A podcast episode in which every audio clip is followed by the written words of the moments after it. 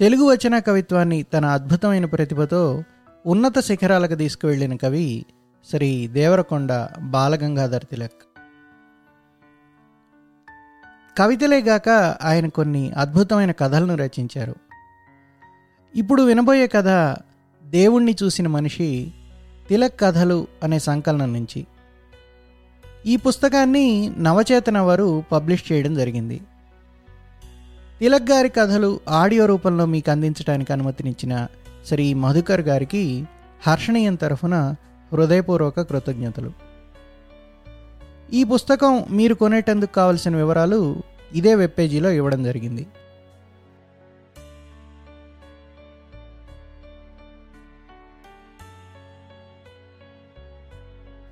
గౌరయ్య పెళ్ళాం లేచిపోయిందన్న వార్త ఊరు ఊరంతా ఉత్సాహంగా వ్యాపించింది. అంతకు ముందు రోజునే చైనా ఇండియా సరిహద్దుల్లో దురాక్రమణ చేసిందని యుద్ధం జరుగుతున్నదని వచ్చిన వార్త చటుక్కున అప్రధానమైపోయి అందరూ మర్చిపోయారు కూడా. ఆడది లేచిపోవడంలోని విశిష్టతని ఈ ఊరు వారొక్కరే గుర్తించారా అనిపిస్తుంది ఇంత తెలుగుదేశంలోనూ. రోడ్ల కూడల్లో కాఫీ హోటల్లో పొలం గట్లని పంచాయతీ బిల్డింగ్ దగ్గర పురుషులు పెరటిగోడల దగ్గర బావులు నీలాట్రవుల దగ్గర ఆడవాళ్ళు ఈ విషయాన్నే చిత్ర విచిత్రంగా చెప్పుకుంటున్నారు. వట్టి లేచిపోవడమే అయితే ఇంత సంచలనం కలిగించకపోను. అందులోనూ ఎందుకు పనికిరాని ఎదురింటి అరుగు మీద మిషన్ కుట్టు పనివాడితో లేచిపోవడమే మరీ విడ్డూరంగా ఉంది. ఇంతకన్నా మరో ఏ పెద్ద మనిషితో లేచిపోయినా ఇంత అప్రదిష్ట ఉండకపోనని ఊళ్ళో అనుభవజ్ఞులైన పెద్దలు అనుకున్నారు. చాలామంది యువకులు గవరయ్య భార్య తమని నిష్కారణంగా అవమానించినట్టు అన్యాయం చేసినట్టు బాధపడ్డారు. వాళ్ళు ఏం చూసి లేచిపోయింది అత్త అని మూడోసారి అడిగింది తన అత్తని ఒక పడుచు తన కుతూహలం ఆపుకోలేక. పోనీ నువ్వే వాడితే లేచిపోకపోయావు నీకు తెలిసొచ్చును? అంది అత్తగారు విసుగుతో కోపంతో. గవరయ్యకి బాగా శాస్తయింది అని ఏకగ్రీవంగా ఆబాలగోపాలము తీర్మానించారు. గవరయ్యను చూసి జాలిపడినవాడు సానుభూతి తెలిపినవాడు ఒక్కడూ లేడు. గవరయ్య అంటే ఆ ఊళ్ళో అందరికీ అసహ్యం. మనిషి కూడా నల్లగా ఎగుడు దిగుడుగా ఉంటాడు. మొహం మీద స్ఫోటకం మచ్చలు పెదాలు లావుగా మోటుగా ఉంటాయి. కనుబొమ్మలు గుబురుగా గొంగళి పురుగులు అతికించినట్లు ఉంటాయి. ఊరికి శివారునున్న పెద్ద పెంకుటింటి లోగిల్లో గవరయ్య ఉంటాడు. నాకు తెలుసును ఇలాంటిదేదో జరుగుతుందని. అన్నాడు కన్నులరమూసి అవధాని. అవధాని ఆ ఊళ్ళో ధర్మకర్త. మునసపు చలపతి కరణం నరసింహం తలూపారు. దాంతో మరి కాస్త ఉత్సాహంతో ఉపనిషద్వాక్యం లాంటి పై వాక్యానికి వ్యాఖ్యానం చెప్పాడు ధర్మకర్త. వేణుగోపాలస్వామి ఊరికే బోనిస్తాడా? ప్రథమ కళత్రం చావనే చచ్చింది ఇక ఈ రెండో ఆవిడ చావు కన్నా ఘోరమైన పని చేసి ఊరుకుంది. ఒక్క ధర్మకార్యం చేశాడా? ఒక్క మంచి మాట చెవిని పెట్టాడా? మున్సపు చలపతి చేతికర్రని నేల మీద తాటించి అన్నాడు. ఒకరిని దగ్గరికి రానిచ్చాడా? కర్కోటకుడండి ఈ గురవయ్య. ఎంత హం ఎంత పొగరు. పాపపు సొమ్మండి పాపిష్టార్జితం. దాని ఫలితం ఊరికే పోతుందా? మొన్న కుర్రాళ్ళందరూ వెళ్ళి భజన చెందాక ఒక్క రూపాయి. ఒక్క రూపాయి ఇమ్మంటే తరివి కొట్టేట అన్నాడు కరణం. గవరయ్య ఇరవై ఏళ్ళ క్రితం ఇరవై ఏళ్ళవాడుగా ఈ ఊరు వచ్చాడు ఈ ఊళ్ళో అతనికో మేనత్ ఉంది తల్లిదండ్రి లేని అతను ఈ మేనత్త దగ్గరికి వచ్చి పడ్డాడు. వస్తూనే కొంత డబ్బు కూడా తీసుకుని వచ్చాడు ఈ ఊరికి రెండు మైళ్ళ దూరంలోనే టౌన్ ఉంది రోజు ఉదయమే టౌన్కి వెళ్ళి చీకటి పడ్డాక తిరిగి వచ్చేవాడు కొన్నాళ్ళకి తోళ్ళ వ్యాపారం చేస్తున్నాడని తెలిసి అందరూ హరిహరి అని చెవులు మూసుకున్నారు. మేనత్తతో ఇది చాలా పాపమని బెడిసి కొడుతుందని చెప్పారు. కానీ మేనత్తేమీ మాట్లాడలేదు. కొందరు చొరవ చేసి గవరయ్యతో జంతు చర్మ విక్రయం మంచిది కాదు అని చెప్పారు. జంతువులేం కర్మ? మనుషులతోనే అమ్ముతాను. మరీ పల్చను కాబట్టి పనికిరాదు కానీ అని సమాధానం ఇచ్చాట గౌరయ్య గవరయ్య ఒంటెత్తు మనిషి. ఎవ్వరితోనూ మాట్లాడు కలవడు. అసలు గౌరయ్య నవ్వడం ఎవ్వరూ చూడలేదు. అదేగాక గౌరయ్యకి పాపం పుణ్యం అని భేదాలు ఉన్నట్టు కూడా తెలియదు ఈ ఇరవై ఏళ్ళలోనూ అతను లక్ష రూపాయలకి పైగా సంపాదించాడని ప్రతీతి. ఊళ్ళో పెద్దలు ఉదారులు ధర్మపరులు కాబట్టి అతని పాప వ్యాపారాన్ని క్షమించి అతని శ్రేయస్సు కోరి అతని ఆముష్మిక సుఖం కోసం దాన ధర్మాలు చేయమని గుడి మంటపం కట్టించమని పాఠశాల బిల్డింగ్కి చందా ఇమ్మనమని సప్తాహాలు చేయించమని చెవిలో ఇల్లు కట్టుకొని చెప్పారు. గవరయ్య గుండ్రంగా లోతుగా ఉన్న కళ్ళని కుంచించి మోటైన పెదాల మధ్య చుట్ట నొక్కిపెట్టి విసుగ్గా విసురుగా నేను ఒక్క కాని ఇవ్వను. పోయి మీ అబ్బతో చెప్పుకోండి అనేవాడు. మంచి లేదు మర్యాద లేదు వీడికి అనుకున్నారు వాళ్ళందరూ పరోక్షంగా. అతనికి లక్ష రూపాయలు ఉండడం వల్ల అతని ఎదురుగా అలా అనలేదు. వాళ్ళు సహజంగా జ్ఞానులు కాబట్టి. గౌరయ్య మేనత్ గారింటికి చేరిన కొద్ది రోజుల్లోనే మొదటి భార్యను తీసుకొచ్చాడు. ఆ భార్యను ఎక్కడికి పంపేవాడు కాడు? పొరుగిళ్ళకు కూడా వెళ్ళేది కాదు. మేనత్త భార్య గౌరయ్య ముగ్గురు మూడు దయ్యాల్లా ఉండేవారు. ఒక పుకారు కూడా ఊళ్ళో ఉండేది. గౌరయ్య పెళ్ళాన్ని ఏదో భూతం ఆవహిస్తూ ఉంటుందని ఊళ్ళో ఎవరికీ తెలియకుండా అందరూ నిద్రపోయే అర్ధరాత్రి వేళ భూత వైద్యుడెవరో వచ్చి ప్రయోగాలు చేస్తాడని ధూపాలు వేస్తాడని చెప్పుకుంటుంటారు. ఇంత ఒంటరిగా సంఘ జీవితంలో గలవకుండా వీళ్ళెట్లా ఉంటున్నారో ఎవ్వరికీ అర్థం కాలేదు. కొంతకాలానికి గవరయ్య పుట్టినూరు నుండి వచ్చానని చెప్పుకుంటూ కొన్నాళ్ళు ఆ ఊరిలో ఒక గాజుల వర్తకుడు తిరుగుతూ ఉండేవాడు. అతడు గవరయ్యను గురించిన బోగట్ట అందజేశారు. గవరయ్య తండ్రి చాలా దుర్మార్గుడట. జోదము తాగుడు రెండింటినీ సమపాళ్ళుగా అభ్యసించి ప్రాక్టీస్ చేసేట. తల్లి రోగిష్టిదై మంచానబడి ఉండేది. అందువలన గవరయ్య తండ్రి పొరుగుళ్ళో ఒక ఆవిడ్ని ఉంచుకున్నట్ట గవరయ్య చిన్నతనంలో తల్లి సంరక్షణ ఏమీ ఎరగనివాడు తండ్రికున్న చెడ్డ పేరు వలన గవరయ్యతో ఎవ్వరూ కలిసేవారు కాదు. ఆఖరికి ఆ ఊరి బళ్ళో కూడా చేరనివ్వలేదు. ఆ స్కూలు స్థాపించిన ఆయన అక్కడ పేరొందిన భూస్వామి. ఆ భూస్వామితో గవరయ్య తండ్రికి ఎడతెగిని వైరం. భూస్వామి పలుకుబడి దైవభక్తి ఉన్నవాడు. ప్రతి ఏటా సుబ్బరాయుడి షష్ఠి ఉత్సవాలు అన్న సంతర్పణ చేయించేవాడు గవరయ్య తండ్రి రౌడీ ముఠాతో చేరి ఆ ఉత్సవాల్లో గలభ చేయించేవాడు ఒకనొక ప్రాణావసర సమయంలో గవరయ్య తండ్రి చేత ఇచ్చిన దానికన్నా రెండు రెట్లకి తనఖా వ్రాయించుకుని ఉన్న భూమి కాస్త అన్యాయంగా గాజేశాడని గవరయ్య తండ్రి ఆరోపణ. కానీ ఊళ్ళో పెద్దలు ఒక రౌడీ మాటల్ని నమ్మేటంత అవివేకులు గారు. అదేగాక వాళ్ళు చాటుమాటుగా వడ్డీ వ్యాపారం ఆ భూస్వామి పద్ధతి మీదే చేస్తున్నారు కాబట్టి పెద్ద మనిషి పరంభక్తుడు అయిన భూస్వామి ఇలాంటి అక్రమం చేస్తాడని కల్లో కూడా ప్రజాస్వామ్యం నమ్మదలుచుకోలేదు. గవరయ్య ఒంటరితనాన్ని చూసి బాధపడి తండ్రి ఒక కుక్క పిల్లని రెండు పిల్లి పిల్లల్ని తెచ్చిచ్చి వాటితో ఆడుకోమనేవాడు. మనుషుల కంటే ఇవే నయం అనేవాడు రోగిష్టైన భార్యతో. గవరయ్య బాల్యం అంతా కుక్కలతో చెట్లతో గోడలతో ఆడుకుంటూ గడిపాడు. కొన్నాళ్ళకి రోగిష్టి తల్లి చచ్చిపోయింది. ఆమె చనిపోవడంతో గవరయ్య తండ్రి దుండగాలు ఎక్కువైపోయాయి. గవరయ్య తండ్రికి భార్య అంటే చాలా ప్రేమ. ఆమె జబ్బు కోసం చాలా ఖర్చు పెట్టాడు. ఇప్పుడు ఈమెకి చివరి రోజుల్లో వైద్య సహాయం చేయించలేకపోవడం భూస్వామి అక్రమం వల్ల నేనని ఆలోచించిన గవరయ్య తండ్రి మరీ పేటరేగిపోయాడు. భూస్వామి పాలేరు పొలంలోంచి వస్తుండగా ఎవరో వాడి తల రెండు చెక్కలయ్యట్టు ఇనపకడ్డీతో కొట్టారు. భూస్వామి తన అనుమానం అంతా గవరయ్య తండ్రి మీద ఉందన్నాడు. గవరయ్య తండ్రిని అరెస్ట్ చేశారు. కేసు మోపారు. ఊళ్ళో అందరూ బలమైన సాక్ష్యం ఇచ్చారు. వాళ్ళు స్వయంగా చూసినా చూడకపోయినా భక్తిపరుడైన భూస్వామి ఆజ్ఞల్ని దైవాజ్ఞగా శిరసావహించారు గవరయ్య తండ్రికి యావజ్జీవ శిక్ష పడింది. తండ్రి ఆఖరి మాటగా కొడుకుతో ఎవరిని నమ్మకో. నీ కాళ్ళ మీద నువ్వు నుంచో. ఈ మనుషులందరూ దొంగ వెధవలు విషసర్పాలు అని చెప్పి మరీ పోలీసులతో వెళ్ళాడు. తల్లి లేని తండ్రి లేని గౌరయ్య ఆ ఇంట్లో బెంబేలెత్తిపోయాడు.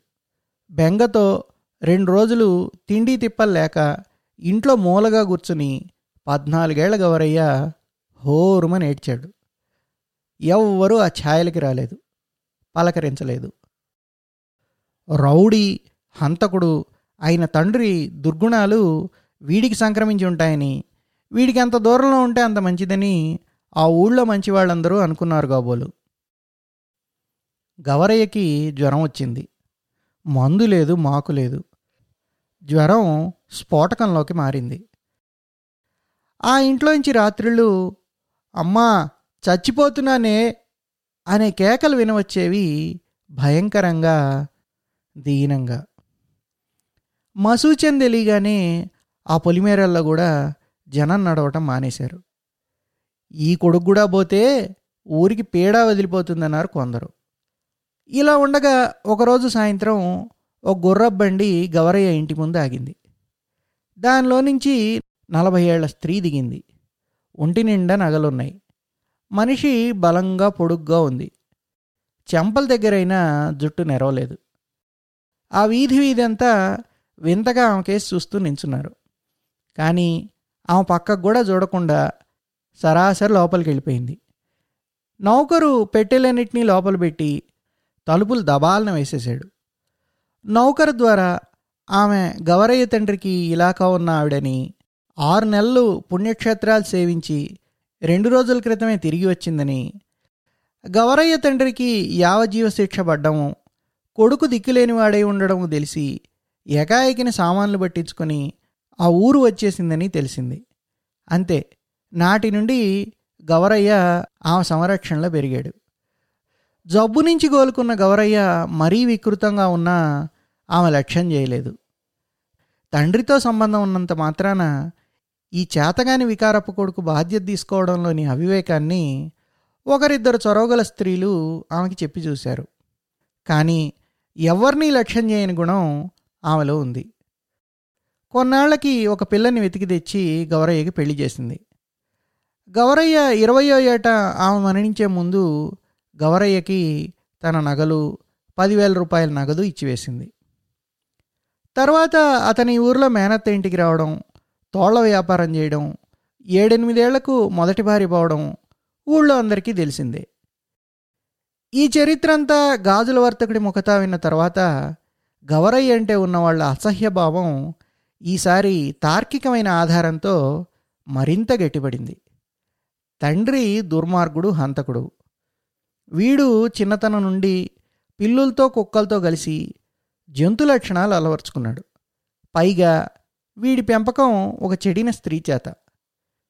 ఇంతటి అమానుషుడు వచ్చి వచ్చి తమ ఊళ్ళో పడ్డాడనే బాధ ఒకవైపును వీడించింది నలుగురిని. అయినా అవధాని మొదలైన పెద్దలు మొదట నిరాశ చెందలేదు. గవరయ్య దుర్మార్గుడు. నిజమే. వికృతరూపుడు అది నిజమే. పిసినిగొట్టు ఎవ్వరికీ కానీ రాల్చడు. ఒప్పుకున్నాం. ఒంటెత్తు మనిషి సభ్యత లేనివాడు. అందరికీ తెలుసును. అయితేనే ధనవంతుడు. ఆ ధనాన్ని సత్కార్యాలకు ఉపయోగించేటట్టు చేస్తే అతనికి పెద్దలకి ముక్తి ఉంది ఇంత ఉదారాశయంతో ఎన్నో విధాల ఎన్నోసార్లు గవరయ్యని కదిపి చూశారు. వేణుగోపాల స్వామి ఉత్సవాలన్నారు. మండపం కట్టించాలన్నారు. ఒకవైపు ఒరిగిన ప్రాకారం బాగు చేయించాలన్నారు. దేనికి గవరయ్య లొంగిరాలేదు చివరికి గుళ్ళోకి వచ్చి దైవ దర్శనం చేసుకుని ప్రసాదం తీసుకోమన్నారు. అది ఖర్చు లేని పని. ఎప్పటికైనా గవరయ్య రాతి గుండెల్లో భక్తి విత్తనం నాటుకుంటుందని వాళ్ళ ఆశ. కానీ ఏనాడు గవరయ్య గుడి ఛాయలకు కూడా రాలేదు. ఒక తోటివాడు నాస్తికుడై పాపి అయిపోతుంటే ఊరుకోలేని మంచితనం వలన కార్య దీక్ష వలన ఊరి పెద్దలు అతని మీద బహిష్కరణాస్త్రం ప్రయోగించారు. కానీ అదేమీ పనిచేయలేదు. ఎందుకంటే గౌరయ్య ఊరినే బహిష్కరించాడు మొదటి నుండి. చాకలి కోమటి మంగలి అతనికి చాటుమాటుగా వాళ్ళ వాళ్ళ సేవలు అందించడం మానలేదు కూడా. నిక్కచ్చిగా వాళ్ళందరికీ జీతాలు ఇస్తాడేమో గవరయ్య బేరాన్ని పోగొట్టుకోవడానికి వాళ్ళెవ్వరూ ఇష్టపడలేదు. మొదటి భార్య కాలుజారి నూతిలో పడి మరణించినప్పుడు అవధాని తదితరులు గవరయ్యని పరామర్శించారు. ఇదంతా కర్మఫలితమని ఇప్పటికైనా మేల్కోమని హెచ్చరించారు. కానీ గవరయ్య ఖాతరు చేయలేదు. పైగా ఏడాదిలో తనకన్నా పదిహేనేళ్ళు చిన్నదైన ఒక పిల్లని పెళ్ళి చేసుకుని ఇంటికి తీసుకొచ్చాడు. ఆ పిల్ల అందం ఎటున్నా ఫ్యాషన్గా అలంకరించుకునేది. ఆమెని ఎంతో ఆప్యాయంగా ప్రేమగా చూసేవాడని గౌరయ్యని గురించి అనుకునేవారు. అయితే ఆమెనా ఇల్లు దాటి ఇవలకి వచ్చేది కాదు. ఎవరైనా కుతూహలం కొలది వెళ్ళి పలకరిస్తే కబుర్లు సరదాగా చెప్పేది. ఎవరైనా గౌరయ్య రూపాన్ని గురించి కానీ వయసు గురించి కానీ వ్యంగ్యంగా హేళన చేస్తే ఆయన చాలా మంచివారు అనేదిట.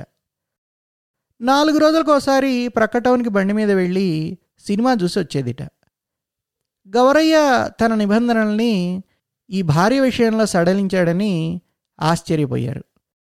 కానీ ఆ సడలింపు కూడా కొంతవరకే. ఆ ఇంట్లో ఉన్నవాళ్ళు అలాగ మనుషులకి ఊళ్ళో జరిగే సంఘటనలకి దూరంగా ఉండవలసిందే. ఎదురింటి అరుగు మీద ఉన్న మిషన్ కుట్టువాడితో ఈమెకు లేచిపోవడం దాకా ఇంత చనువు ఎలా ఏర్పడిందో ఎవ్వరికీ తెలియదు కానీ ఈ దుస్సంఘటనతో మునసబు కరణము తదితరులు మహదానందం పొందారు. కటిక చీకట్లో వాళ్ళకి మళ్ళీ ఆశాకిరణం గోచరించింది. ఇనుము వేడెక్కినప్పుడే సాగ్గొట్టాలన్నారు. నలుగురు కలిసి ఒక రోజున గౌరయ్య ఇంటికి వెళ్ళారు. ఇల్లు చాలా పెద్దది. మండువా లోగిలి ఇంటి చుట్టూ పెద్ద దొడ్డి వెనకాల గడ్డివాము దూడలపాక చెట్లు చేమలు ఉన్నాయి. ఆ పైన ఇంకేమీ ఇళ్ళు లేవు. అన్నీ పొలాలే. మేనత్తో ఉన్న చిన్నలోగిల్ని క్రమక్రమంగా పెంచే ఇంత ఇంటిని చేశాడు గౌరయ్య.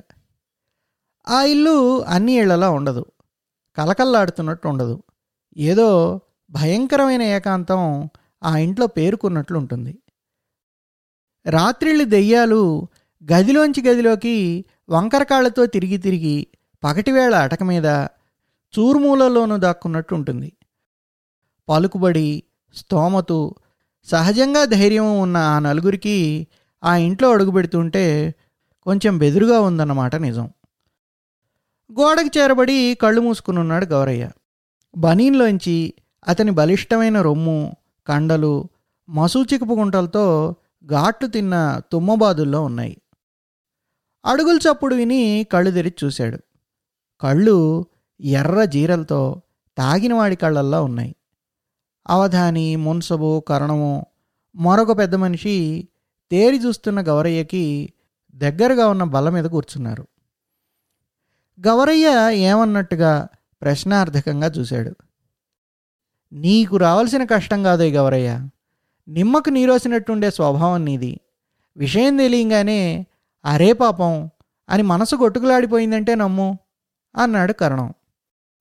గౌరయ్య మాట్లాడలేదు. అలాగే చూస్తున్నాడు. పన్నులు కట్టడంలో కానీ పాలేళ్ళకు జీతాలు ఇవ్వడంలో కానీ తన ధర్మం తాను టైంకి నెరవేర్చుకునేవాడు. ఒకరి సొమ్ము ఎప్పుడూ తన దగ్గర ఉంచుకోలేదు. సుబ్బయ్య గాడికి సాలు తిరక్కముందే ధాన్యం గొలిచిచ్చేసేట గవరయ్య.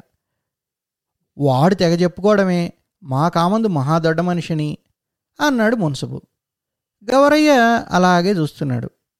అతను వీరి మాటలు వింటున్నాడో లేదో తెలియదు కానీ ఒక్క మాట గౌరయ్య బాబు మందంగా గంభీరంగా అందులోనే ఒక విశేషమైన దయా మృదుత్వాన్ని గలిపి వాచా చమత్కారి అయిన అవధాని ధర్మకర్తృత్వపు హోదాతో పలికాడు. భగవంతుడి ఆసరా లేకుండా ఎటువంటి వాడు ఈ సంసార సాగరాన్ని సుఖంగా దాటలేడనుకో నువ్వా ఉత్తముడివి ముక్కుకు సూటిగా పోయేవాడివి. అయితేనే నీ వ్యాపారం ఉంది చూడు అది కేవలం ధర్మ విరుద్ధమని శాస్త్రాలు నొక్కి చెప్తున్నాయి. అయితే కలియుగంలో కొన్ని మినహాయింపులు చేశారు మనుషులు. అందుకని పర్వాలేదు. కానీ ఒక్కటి చెప్పారు. ఏమైనా ఆ భగవంతుని స్మరించడం మానకుండా ఉంటే అన్ని కష్టాలు మంచులా విడిపోతాయి. ఫలం పుష్పం పత్రం తోయం అన్నారు. భగవానుడు అల్పసంతోషి క్రమంగా అందరి మొహాల్లోనూ విజయాన్ని సూచించే నవ్వు అలముకుంది. ఎప్పుడూ కసురుకొని విసుక్కునే గౌరయ్య ఈవేళ మౌనంగా ఉన్నాడు. అభేద్యం అనుకున్న కోటగోడకు పగులు ఏర్పడింది. ఇంకా మెల్లమెల్లగా గవరయ్యని మార్చివేయవచ్చుననే భావం వారిలో ఏర్పడింది. అందరూ లేచారు. వెళ్ళి వస్తా ఉన్నారు. కానీ గవరయ్య అలాగే శిలాప్రతిమల కళ్ళప్ప చెప్పి చూస్తూ కూర్చున్నాడు. ఒక ఏడాది గడిచింది. అప్పుడప్పుడు కరణము మున్సబు వగైరాలు గవరయ్య ఇంటికి వచ్చిపోతున్నారు. గవరయ్యని దైవ దర్శనానికని హరికథకని మరొకటని చెప్పి పిలుచుకు వెళ్తున్నారు. ఊళ్ళో వాళ్ళు కూడా గవరయ్య వీధిలో వెళ్తుంటే నమస్కారాలు పెడుతున్నారు. గవరయ్య మాత్రం ఏమీ మాట్లాడు మంత్రించిన వాడిలా ఆ దేవాలయంలో కానీ హరికథలో కానీ కూర్చుంటాడు. సగంలో ఒక్కొక్కసారి చటుక్కును లేచి వెళ్ళిపోతాడు. పెద్దలు తలపంకించి రాక్షసముండా కొడుకు ఒక్క రోజులో మారతాడా? అనేవారు. మారకేం చేస్తాడు? సంఘాన్ని ధర్మాన్ని కాదని ఎక్కడికి పోతాడో ఈ వీడు? అనేవాడు అవధాని. వేణుగోపాలస్వామి గుడి ప్రకారం పూర్తిగా పడిపోయేటట్టుంది. ఇంకా జాగు చేస్తే లాభం లేదనుకున్నారు ఊళ్ళో పెద్దలు. పాతిక వేలైనా ఉంటే కానీ ఈ పని జరగదు. అంత మొత్తాన్ని ఒక్క గవరయ్య తప్ప ఇవ్వగలిగినవాడు మరొకడు లేడన్నారు. ఈ ఏడాదిలోనూ గవరయ్య చాలా లాభాలు సంపాదించాడు. తోళ్ళ వ్యాపారం అలా ఉండగా పట్టణంలో నూనె మిల్లులో ముప్పాతికి వాటాగా ఉన్నాడు. ఒక్క వేరుశనగ నూనెలోనే ఒక లకారం వచ్చిందని ఊరంతా వింతగా చెప్పుకుంటున్నారు. ఈ అభివృద్ధికి కారణం అతనిలో పొడజూపిన దైవభక్తి అని వాళ్ళు అనుకోవడమే కాకుండా అతడు ఏమరిపోతాడేమోనని అతని వద్ద మరీ మరీ పనిగట్టుకు చెప్పేవారు. ఒక మంచి రోజున మున్సబు కరణము ధర్మకర్త ఇంకా ఊళ్ళో మోతుబర్లు అందరూ కలిసి గవరయ్య ఇంటికి వెళ్ళి ప్రాకారోద్ధరణ గురించి చెప్పారు. అతనే పూనుకోవాలన్నారు. నీ పేరు చిరస్థాయి అయిపోతుంది గవరయ్య. నీ పేరు మీదుగా రోజు పూజా పునస్కారాలు జరిపిస్తామని చెప్పారు. దేవుడికి అసలు గుడెందుకు? ఆ గుడి చుట్టూ గోడ ఎందుకు? అన్నాడు గవరయ్య చుట్ట చివరిని నోట్లో నవ్వులుతూ. అపచారం అపచారం అని లెంపలు వాయించుకున్నాడు కరణం. ధర్మకర్త కరణానికి కన్నుగెట్టాడు గవరయ్య వేసిన ప్రశ్న సామాన్యమైంది కాదు. తత్వవేత్తల్ని మహర్షుల్ని కూడా ముప్పుదిప్పల్ని పెట్టిన జటిల ప్రశ్న ఇది. అయితే గవరయ్యలో మనకి తెలియకుండానే గొప్ప సాధన జరుగుతోంది. నాలుగు రోజులు మనం ఓపిక పడితే గవరయ్య వంటి పెద్ద మనిషి తన ప్రశ్నకి తనే జవాబు పొందుతాడు. భగవద్ అనుగ్రహం నేరుగా ఒక్కసారి రాదోయ్ అంచెలంచెలుగా వస్తుంది. అలాగ వచ్చిన రోజున గవరయ్య ఏది? మన గవరయ్య వచ్చి ఇదిగో అవధాని గారు ఈ పదివేలు దగ్గర ఉంచండి. ప్రాకారం కట్టించేయండి అని అండు గవరయ్య ఎప్పుడు చేయనివాడు అవధానికి నమస్కారం చేశాడు. సెలవు తీసుకోండి నాకు పనుంది టౌన్కి వెళ్ళాలి అని అంగలేసుకుంటూ వెళ్ళిపోయాడు. అవధాని ఆశ్చర్యపడ్డాడు. అందరూ మొహమొహాలు చూసుకున్నారు. అవధాని జయించావోయ్. తల వంచి నీకు నమస్కరించాడు కూడా. వీణ్ణి దగలయ్యా మారుతున్నాడు మారిపోతున్నాడు అన్నాడు కరణం హుషారుగా. ఈ వర్షాకాలం వెళ్ళేసరికి నేను చెప్తున్నాగా పాతికి వేలు మన ముందు పడేస్తాడు. ఆ ప్రాకారంతో పాటు మన ఇళ్ళకి ప్రహరీ గోడలు లేస్తాయి అన్నాడు మీసాల్లో ముసిముసి నవ్వులు నవ్వుకుంటూ మున్సబు. వర్షాకాలం రానే వచ్చింది.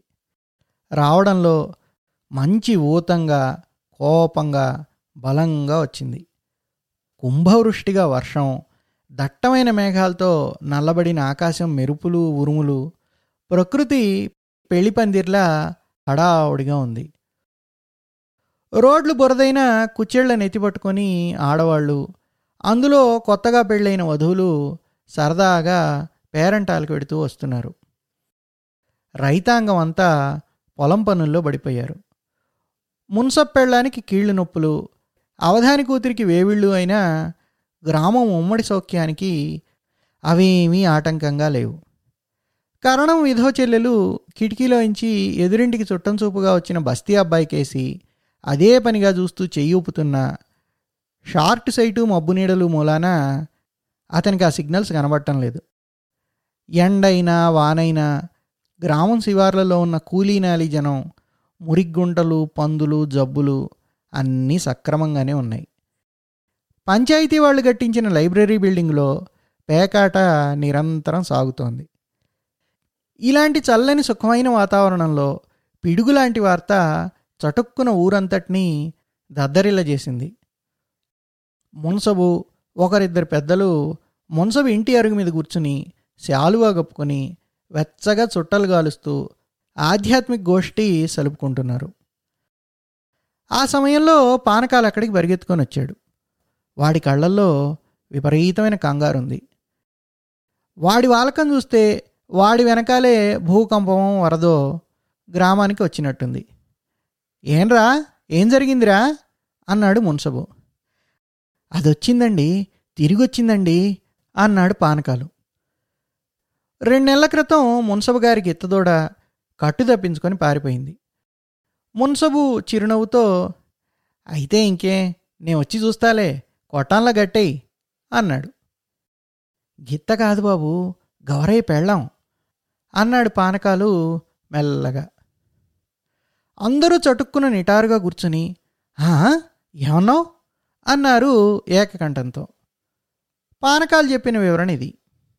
రాత్రి చాలా పొద్దుపోయాక పట్నంలో రెండో ఆట సినిమా చూసి వస్తున్న బట్టల కొట్టు నరసింహం ఊరు సమీపించే వేళకి రోడ్డుకి పక్కగా చెట్ల నీళ్ళలో ఎవరో కదులుతుండడం చూశాడు. అతనికి దెయ్యమేమో అని అనుమానము భయము కలిగి గుండెలు దడదళ్ళాడాయి అక్కడికి కాస్త దూరంలో పాకలో పడుకున్న పానకాల్ని కంగారుగా లేపాడు. ఇద్దరూ వచ్చి చూశారు. రేగిన జుట్టు నల్లని మాసిన బట్టలు నడవలేక ఒక్కొక్క అడుగు వేసే ఆడకూతుర్ని చూశారు. ఆమె చేతిలో చిన్న మూట ఉంది ఎవరా అని దగ్గర నుంచి చూశారు. పోల్చలేకపోయారు. పలకరించారు. ఆమె మాట్లాడలేదు. ఆమె నడక వేగం హెచ్చించింది. వీళ్ళిద్దరూ అంత దూరం నుంచే ఆమెను అనుసరించారు. ఆమె పొలాలమ్మటే వెళ్ళి గవరయ్య ఇంటి పెరట్న అనుకున్న పాకలోకి వెళ్ళింది. ఆ పాక గవరయ్య ఇంటి పెరటికి పొలాలకి మధ్యగా ఉంది. పాకలో కర్రపేళ్ళు పాతసీన రేకు డబ్బాలు లాంటి చెత్తా చెదారం అంతా ఉంది. గవరయ్యను లేపు చెప్దామంటే ఇంత రాత్రి వేళ లేపితే తంతాడని భయం వేసింది మళ్ళీ ఇప్పుడు ఆ సంగతి జ్ఞాపకం వచ్చి పాక వైపు వెళ్ళి చూశాడు. ఎవరో కాదు ఆడమనిషి. గవరయ్య పెళ్ళామే. కడుపు చాలా ఎత్తుగా ఉంది. నెలలు నిండినట్టున్నాయి. గడ్డి మీద పడుకొని మూలుగుతూ ఉంది. ఈ సంగతి గవరయ్యకి తెలిసినంటావా? అన్నాడు మున్సబు. తెల్దు బాబు తెల్లారగట్లనే లేచి టౌన్కి వెళ్ళిపోతాడుగా గౌరయ్య అన్నాడు పానకాలు. మున్సబు తొందరగా లేచాడు. చెప్పులేసుకుని బయలుదేరాడు అవధానింటికి. దారి పొడుగున అందరూ పలకరిస్తున్నారు. ఏం మున్సబు గవరయ్య పెళ్ళాన్ని తిరిగి వచ్చిందంటగా ఈ ఊరు ఈ మనుషులు ఏమైపోతున్నారు బాబు? మంచి చెడ్డ పుణ్యం పాపం అన్నీ మట్టి కొట్టుకుపోతున్నాయి అయ్యా. లేచిపోయి కడుపులు చేసుకున్నాళ్ళని మళ్ళీ ఏలుకుంటానంటే ఊళ్ళో పిల్లలు రెచ్చిపోరటయ్యా. ఏమొచ్చింది బాబు ఈ ఊరికి పెద్దలకి? అంది అరవై ఏళ్ళు దాటిన ఒక ఆవిడ అరుగు మీద నించుని. అవదానింటికి వెళ్ళే లోపుగానే మున్సభకి తెలిసిపోయింది. ఊరంతా గవరయ్య పెళ్ళాం గురించి మాట్లాడుకుంటున్నారని. అవధాని చాలా చిరాగ్గా కోపంలో ఉన్నాడు. మీకు తెలుసా? అన్నాడు మున్సబ్ మెట్లెక్కుతూ. ఆ బాలగోపాలానికి తెలుసును. మునసబిగిరి చేస్తున్న నీకే తెలవదు. ఎంత ధైర్యం ఉండి ఆ పాపిష్టిది ఊరొచ్చిందట? ధర్మభయం దైవభయం ఎక్కడైనా ఉన్నాయా అని. కాసేపట్లో కరణం ఊరి పెద్దలు అందరూ అక్కడ సమావేశమయ్యారు. గవరయ్య తక్షణం ఆ చెడిపోయిన దాన్ని తరిమేస్తాడో లేక తనే ఊరి నుంచి వెళ్ళిపోతాడో తేల్చుకోవాలన్నారు. ఆ రోజు ఉదయమే మాలగూడెంలో ఎవడికో కలరా తగిలిందని దానికి కారణం ఈ పాపిష్టిది ఊళ్ళో అడుగుపెట్టడమే అని ఒకరన్నారు. అవధాని పెద్దక్క గారు తలుపు రెక్క ఓరగా తీసి ఇలా అంది. మేమందరం సిగ్గుతో చచ్చిపోతున్నాం. అలా బరితిగించిన వాళ్ళు ఊళ్ళో ఉంటే సంసారాల గతి ఏమవుతుంది? ఆలోచించండి అన్నయ్య. మమ్మల్ని ఊళ్ళో ఉండమంటారో? లేందే గంగలో దూకమంటారో చెప్పండి. ఇంతకీ గౌరయ్య ఇంట్లో లేడుగా? రాగానే పెద్దలు మీరు వెళ్ళి చెప్పండి. మీ మాట వినకుండా ఉంటాడా? ఏమైనా చెప్పండి అవధాని గారు. గౌరయ్య ఇది వరకటి వాడు కాదు. పాపం పుణ్యం అంటే ఏమిటో తెలుసుకున్నాడు. దైవభక్తి అంతకన్నా మీరంటే భక్తి కలిగి ఉన్నాడు ఇప్పుడు. అన్నాడు ఊళ్ళోకి పెద్ద కామందైన శేషగిరి. గవరయ్య మీద ఇంకా ఎన్ని ఆశలు పెట్టుకున్నాం? అన్నాడు మున్సబు నిట్టూరుస్తూ గుడి ప్రాకారాన్ని పాతికి వెళ్ళని దలుచుకుని. గవరయ్య మేనత్తుంది కదా ఆవిడేం చేస్తుంది? ఊరుకుందా? అన్నాడు కరణం. ఏం మేనత్తలే బాబు ఖాయిలా పడి మంచాన అంటుకుపోయింది పాపం. బాగా ముసలిదైపోయింది అన్నాడు ఒకడు. కనిచీకటి పడే వేళకి గవరయ్య ఇంటి ముందు సైకిల్ దిగాడు. ఇంట్లోకి అడుగుపెట్టగానే అవధాని కరణం మున్సబ్ని చూశాడు. కనుబొమ్మలు పైకెత్తి ప్రశ్నార్థకంగా తాలాడించాడు. అవధాని అంతా చెప్పాడు. గవరయ్య కళ్ళు ఎర్రబడ్డాయి. అతని లావాటి పెదవులు వణికాయి. గబగబా వెళ్ళి మూలనున్న గుణపం చేత్తో పైకెత్తాడు. అవధానికి అంగారుగా వద్దు వద్దు అంత పని అక్కర్లేదు గవరయ్య బాబు. నీ ధర్మనిష్ట తెలియదా? ఇప్పుడు మళ్ళీ కూని కేసు ఒకట. నీ పీకేగాక మా పీకల మీదకి కూడా వస్తుంది. దాని ఇంట్లోంచి తోలేసేయి చాలు అన్నాడు. గౌరయ్య అతని మాటలు వినిపించుకోలేదు. పెద్ద పెద్ద అంగలేస్తూ లోపలికి వెళ్ళిపోయాడు. ఈ సమయంలో అక్కడ ఉండటం తమకే ముప్పని గ్రహించిన ఆ పెద్దలు ముగ్గురు అక్కడి నుంచి జారుకున్నారు. గౌరయ్య పాకలోకి వెళ్ళాడు. అక్కడ జీబురుగా చీకటి చీకటిగా ఉంది. పాత సామాన్తో దుమ్ముతో నిండింది. గౌరయ్య పరకాయించి చూశాడు. ఒక పక్కగా నేల మీద వెలికిలో పడుకున్న పెళ్ళాన్ని చూశాడు. దగ్గరగా వెళ్ళి గుణపం ఎత్తాడు. ఇంతలో ఏదో సంశయం కలిగింది. ఇది చచ్చిందే బతికే ఉందే అనుకున్నాడు. మోకాళ్ళ మీద వంగి మొహంలోకి చూశాడు. పీక్కుపోయి పాలిపోయింది మొహం. ఎండి అట్టలుగట్టిన చుట్టూ అసహ్యంగా నేల మీద భుజాల చుట్టూ పరుచుకునుంది. దీనంగా మృత్యువిహ్వలుగా భయంకరంగా అసహ్యంగా ఉంది ఆ మొహం. చిట్టి! అని పిలిచాడు గట్టిగా. భుజాలు పట్టుకుని కుదిపాడు. చిట్టి కళ్ళు తెరిచింది. గవరయ్యను ఆనవాలు గట్టింది ఆమె కన్నులమ్మట నీళ్ళు గారుతున్నాయి. వణుకుతున్న తన రెండు చేతుల్ని పైకెత్తి నమస్కరించింది. నన్నేం చేయకు నేను వెళ్ళిపోతాను అంది నీరసంగా. తన తల్లి చచ్చిపోయే ముందు ఇలాగే తన తండ్రికి చేతులెత్తి దండం పెడుతూ దీనంగా చూడడం జ్ఞాపకం వచ్చింది గౌరయ్యకు మళ్ళీ చిట్టి చేతులు రెండు కిందకి వేలాడిపోయాయి. కాసేపు అలాగే కూర్చుని ఏమనుకున్నాడో లేచి లోపలికి వెళ్ళి ఒక చెంబుతో నీళ్ళు ఓ గిన్నె నిండా అన్నము తీసుకొచ్చాడు. చిట్టి అన్నాడు. చిట్టి కళ్ళు తెరిచింది. లే ఈ అన్నం తిను. తెల్లారగానే వెళ్ళిపో. నీ మొహం నాకు చూపించకు. తెలిసిందా? అన్నాడు. చిట్టి తలూపింది గౌరయ్య లేచి నించుని తెల్లవారేకి పాకలో కనిపించేవా? నీకు చావు తప్పదు అని ఇంట్లోకి వెళ్ళిపోయాడు. ఆ రాత్రి గౌరయ్యకి అన్నం సహించలేదు. అతని కాళ్ళ కింద మంటలు పెట్టినట్లుంది. అవతల ఆకాశం మీద మబ్బులు దట్టంగా పట్టాయి. గాలి రివ్వుమని చెట్ల ఆకుల్లోంచి చప్పుడు చేసుకుంటూ ఇంటి చూరుని తాకి వెర్రిగా అరుస్తూ వెనక్కి తిరిగిపోతోంది. పక్క మీద దొర్లుతున్న గవరయ్యకి కొనుకుబట్టింది గవరయ్యకి భయంకరమైన కలొచ్చింది. తన తండ్రిని తల్లిని ఒక స్తంభానికి గట్టి చుట్టూ మంటలు పెట్టారు. ఆ మంట పెట్టిన వాళ్ళు అవధాన్లాగా కరణంలాగా మునసబులాగా కనిపించారు. తల్లి తండ్రి బాబోయ్ బాబోయ్ అని అరుస్తున్నారు.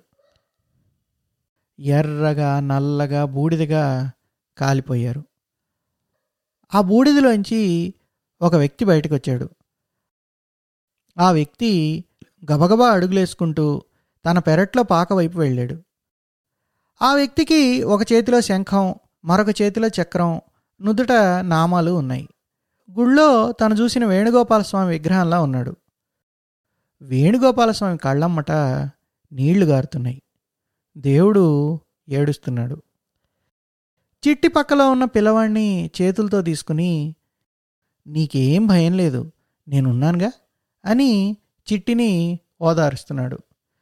ఇంతలో మండుతున్న కాగడాలు పట్టుకొని ఊళ్ళో జనం కేకలేసుకుంటూ వచ్చి పాకను అంటించేస్తున్నారు.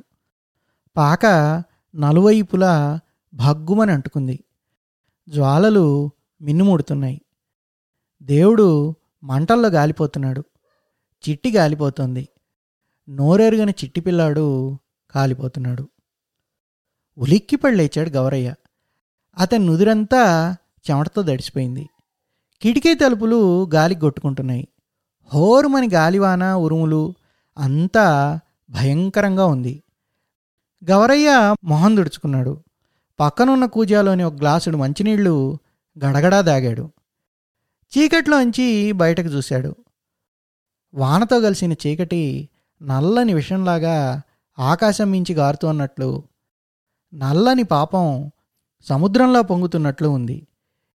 ఆ భయంకరమైన చీకట్లో ఈ మనుషులు ఇళ్ళు వాకిళ్ళు భయాలు కోర్కెలు అన్నీ అబద్ధంలా కనిపించాయి. ప్రకృతి యొక్క ప్రచండ తాండవంలో ఏదో సత్యం కొరడాతో చెళ్ళును కొట్టినట్లు అర్థమైనట్లు అనిపించింది. ఒక పెద్ద మెరుపు మెరిసింది. ఆ మెరుపులో వేణుగోపాలస్వామి గోపురాగ్రం మెరిసింది. గవరయ్య మనసులోతుల్లో ఏదో మెరిసింది. గవరయ్య దగ్గాడు. లాంతరు పట్టుకొని పెరట్లోకి వెళ్ళాడు పెరడు చాలా పెద్దది. వర్షంలో దడుస్తూ గాలి ఊపుకి తట్టుకుంటూ పాక దగ్గరికి వెళ్ళాడు. పాకలోంచి కీచుగా గట్టిగా మూలుగులు వినబడుతున్నాయి. లోపలికి వెళ్ళాడు బాధతో వలయం తిరిగిపోతోంది చెట్టి. చూడలేక దీపం అక్కడ పెట్టి బయటకు వచ్చి నిల్చున్నాడు. అలా వర్షంలో చలిగాల్లో ఎంతసేపు నుంచున్నాడో తెలియనే తెలీదు. ఇంతలో ఒక మెరుపు మెరిసింది.